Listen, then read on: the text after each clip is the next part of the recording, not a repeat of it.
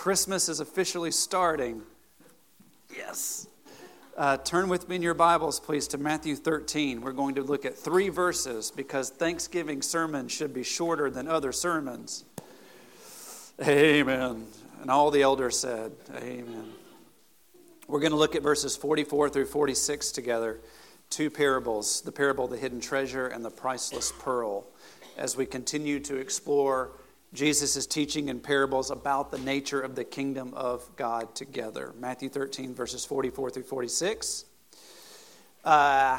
Did you get any great Black Friday deals this week?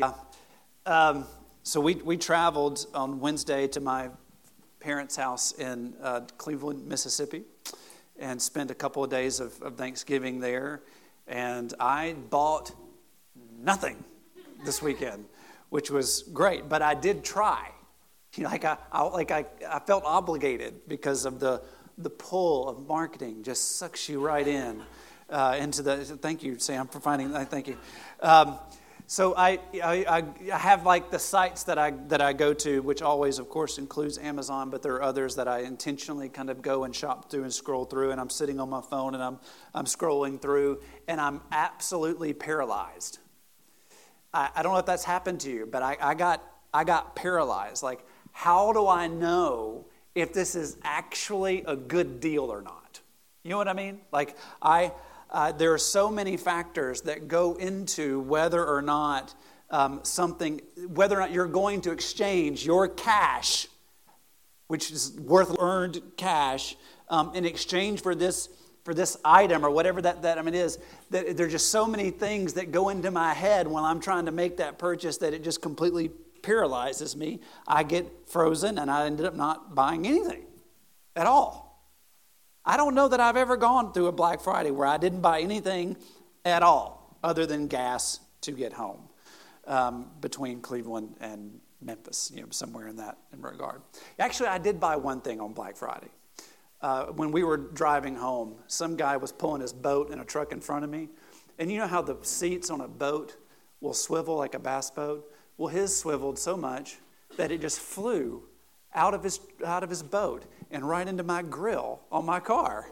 It's awesome, which had Trey been in front, had been through his windshield because of his low ride, and Trey's got a low riding car. That was funny. Just not really. He just got something low to go. So I did buy an insurance deductible on Black Friday. It's very exciting. Yes, very, very good. But I get paralyzed when I want to buy something. And one of the factors is buyer's remorse. Okay? And this is really true online when you don't really get to hold and touch and feel and do all the things that you do with something. I'm afraid of having buyer's remorse because it's that moment where you've exchanged your cash to get something and you realize very quickly that what you paid and what you got is like, you know, this, right? You're sad. You're literally sad that you gave up something of great value to you, your cash, in exchange for something of very little value, if any value at all. It's called buyer's remorse. The parables that we're going to look at today get at this issue of the great exchange, the parable of the hidden treasure and the parable of the priceless gain.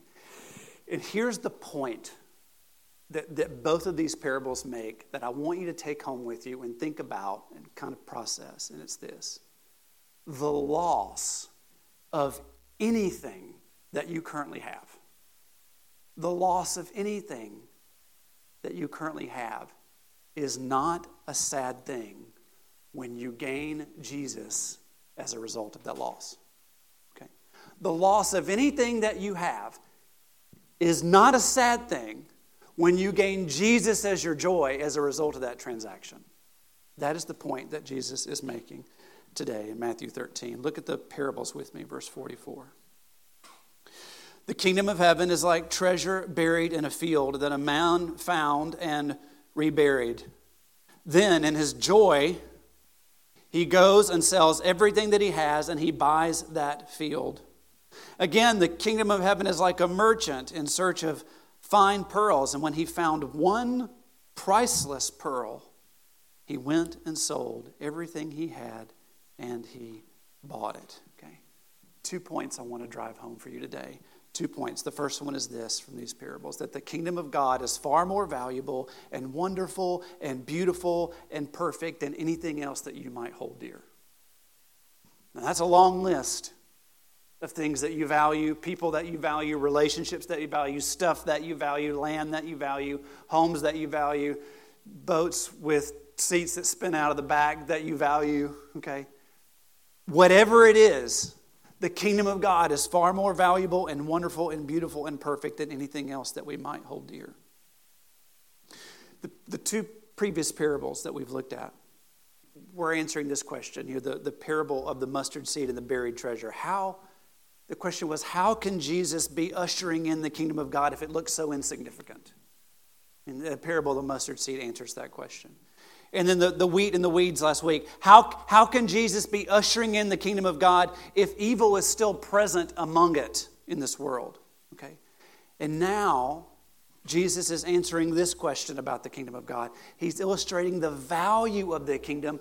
If it looks insignificant, if it looks weak, how can it be of any value? How can it be worth exchanging my citizenship in the world to be citizen in the kingdom of heaven? How could it be worth it? Jesus' parable is answering that question. And he does so in a way that just connects with his immediate audience. All the parables do this exceptionally well. This really connects, but he also kind of transcends cultures and transcends time as well. So back in Jesus' day, if you needed to hide something or protect something, do you have a place in your house where you do this? Like, I got something and the kids cannot find it. Right? Where you're like, you're going to hide some. Just stick it in the wall. If I were any good with mud, Luke, I would do that. But I'm not. Do you have a hiding place where you put something that you don't want the kids to find? If you had something valuable in Jesus' day, you had one option. You buried it. Okay? Often in your floor of your home. One of the spots in the living room would be a burial hole where you would hide something valuable. And the most likely circumstance that Jesus envisions is this of a peasant.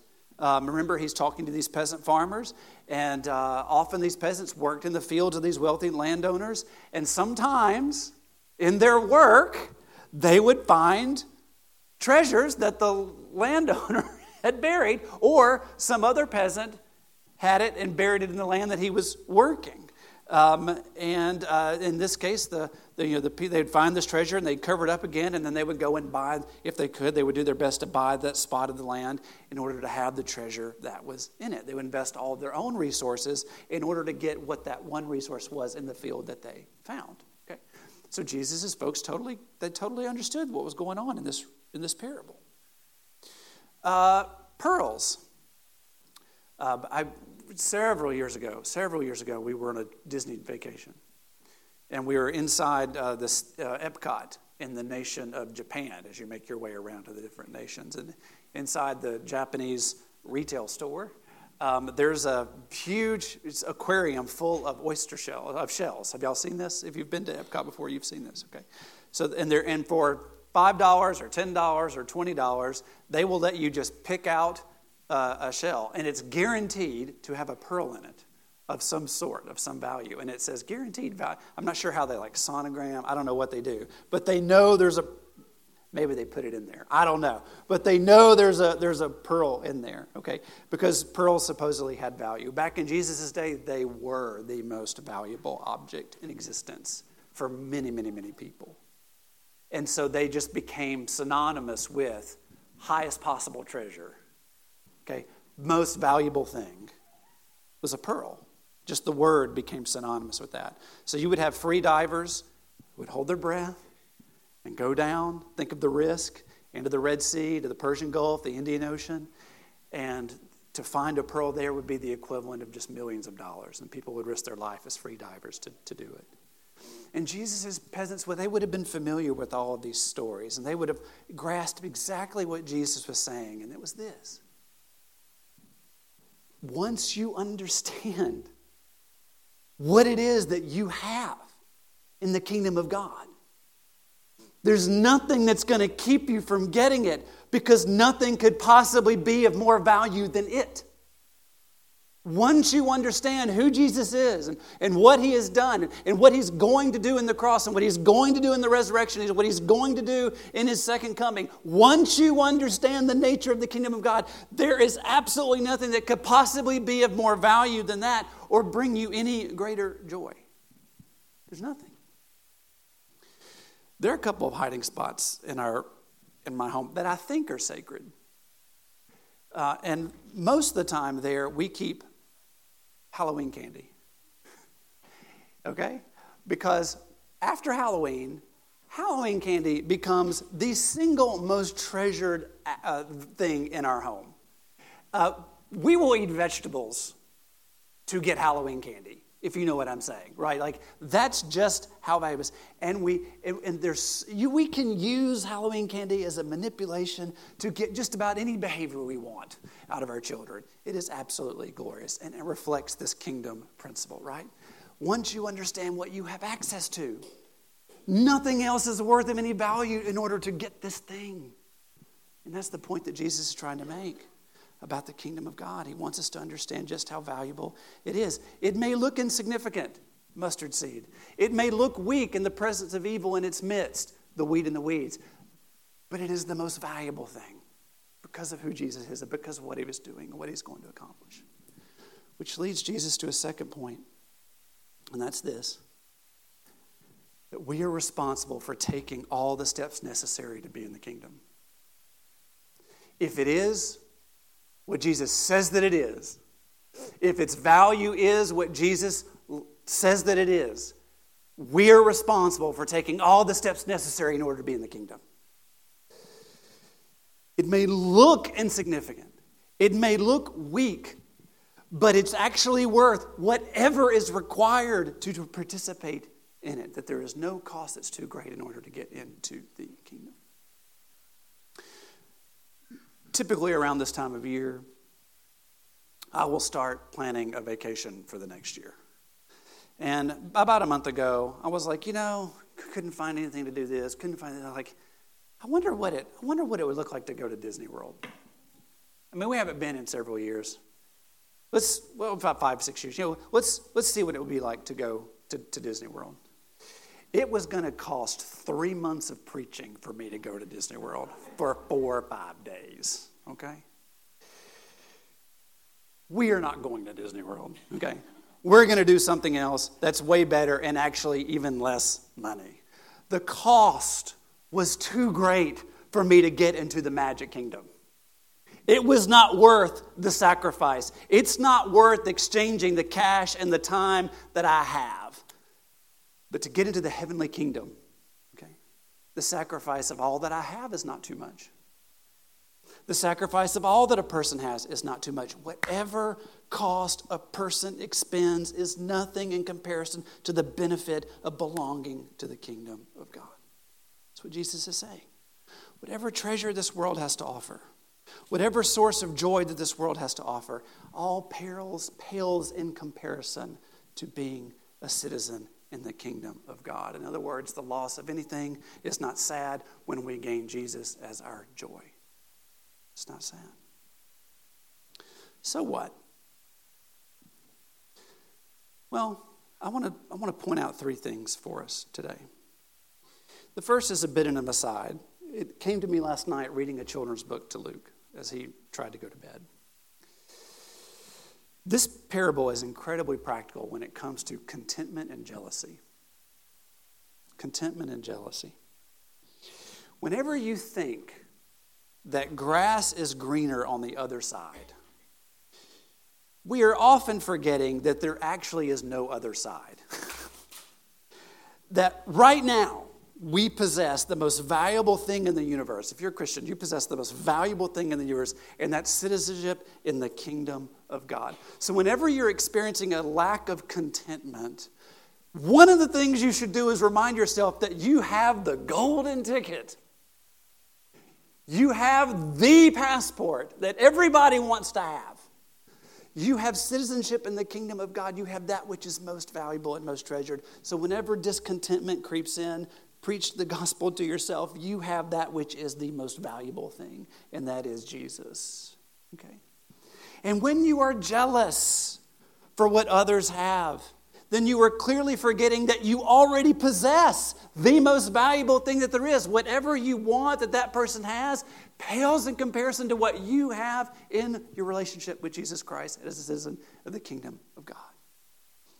So it's just remarkably practical when you're dealing with these issues of contentment and jealousy. Listen to the way that the psalmist says this in Psalm 63. And keeping that in mind, listen to this. God, you are my God. I eagerly seek you. I thirst for you. My body faints for you in a land that's dry and desolate and doesn't have water. Well, you'd think he'd want water, but he doesn't. He wants God, right? So I gaze on you in the sanctuary to see your strength and your glory. My lips will glorify you because your faithful love is better than life. So I will bless you as long as I live. At your name I will lift up my hands. You, this is the clincher. You satisfy me as with rich food. My mouth will praise you with joyful lips. There's no room in the psalmist right now. There's no room for jealousy. There's no room for a lack of contentment in the soul of somebody who is treasuring God for the value and the treasure that he actually is. He gets it.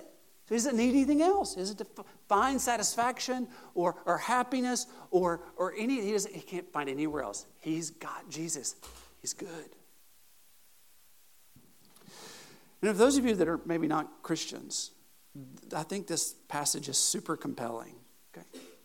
Whatever you think you stand to lose in order to gain Christ is totally worth it because you're going to gain Christ. Okay? Over and over again, Jesus' message in life is super consistent. He's saying, repent and believe, for the kingdom of God is near. That's what you've got to do if you're not a Christian, because whatever you need to repent from pales in comparison to what and who you will gain. Okay? Now, that's a process, I think. So sometimes you have to trade up, okay, a few times before you're going to get there, right?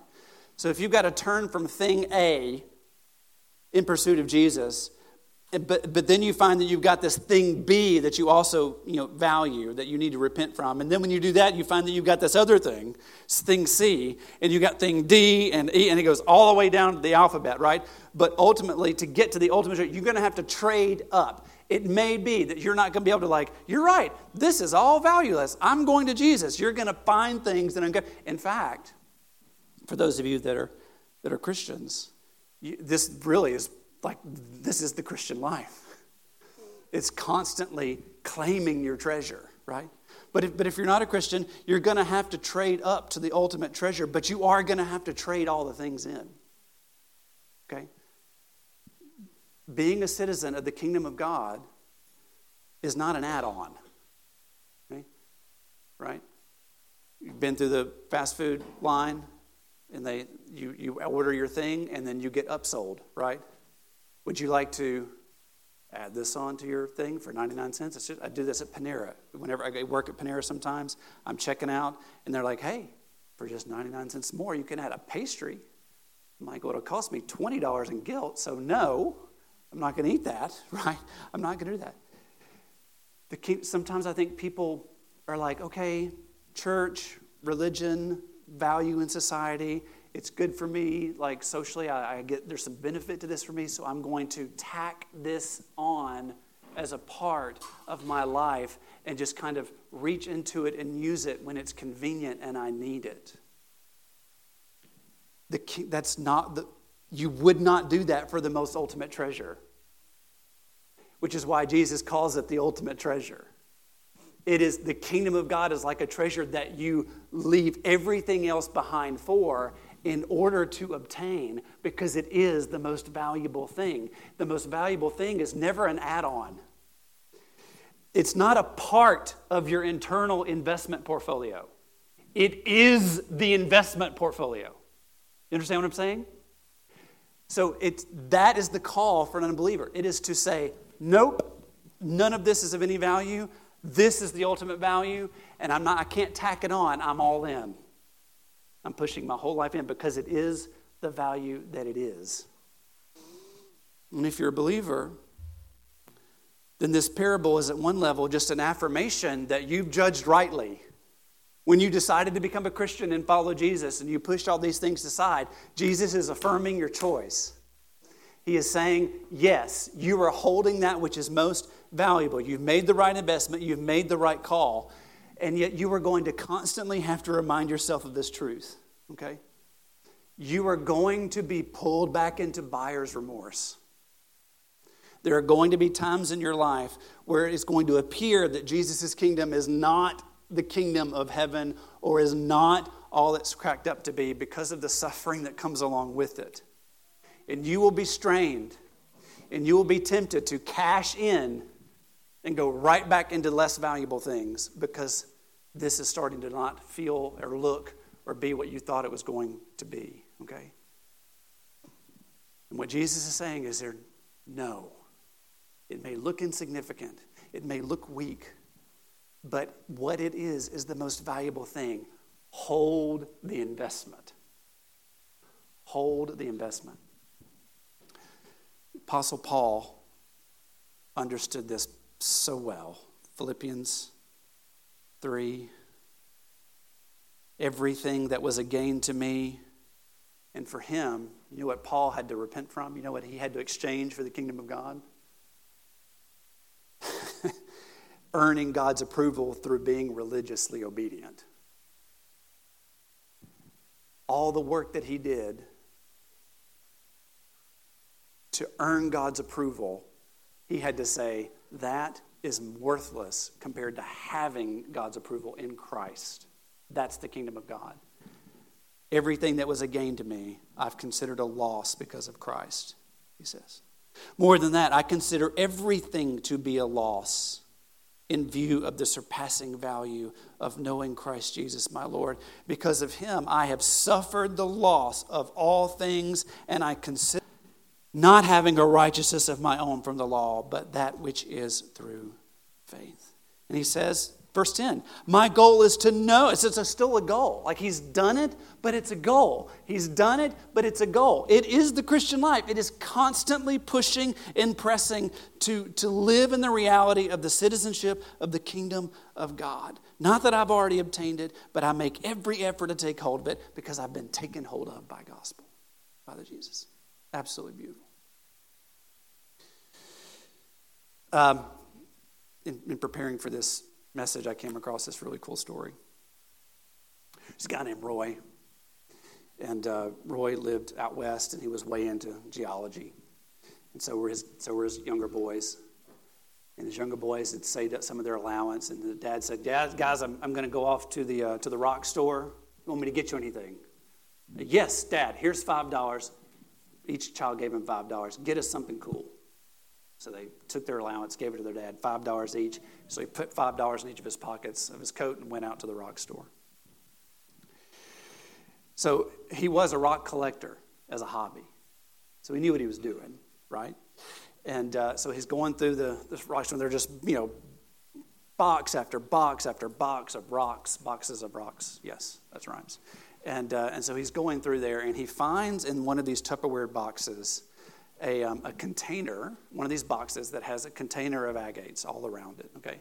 And on the sign, it said 15. He's got 10. It says $15. Any stone is $15. So he's going through the rocks, and he finds one that's like the size of an Idaho potato. And he asks the guy, "You want $15 for this?" And the guy running the store says, "You can have it for 10 since it's not as pretty as some of the other ones in the box." He says, "Deal." Pulls out his two $5 bills, puts them together, puts them on the counter, says, "Thanks, have a nice day," walks outside and can hardly believe what he has done by pulling out a 1,500-carat star sapphire worth anywhere from $2 million uncut to $10 million cut for $10. Now the trick is, I wonder if he gave it to his kids. That was not in the story, right? But you get the parallel, right? Everything he had, his palm was $10. That was all he was going to spend, and he saw the most valuable thing in the world. And he gave everything that he had, and he walked out with the most valuable thing that he could ever possibly hold. This is the good news. This is the gospel, right? You've been told about the most valuable thing in the universe, the kingdom of God, through the work of Jesus Christ. The question is, will we empty our pockets every day and treasure what it is above all else? And the promise is that the loss of anything is not sad, because in the exchange we gain Jesus as our joy. That's the promise. Let's pray together. Lord, I want this to be true in my life, that the loss of anything that I might treasure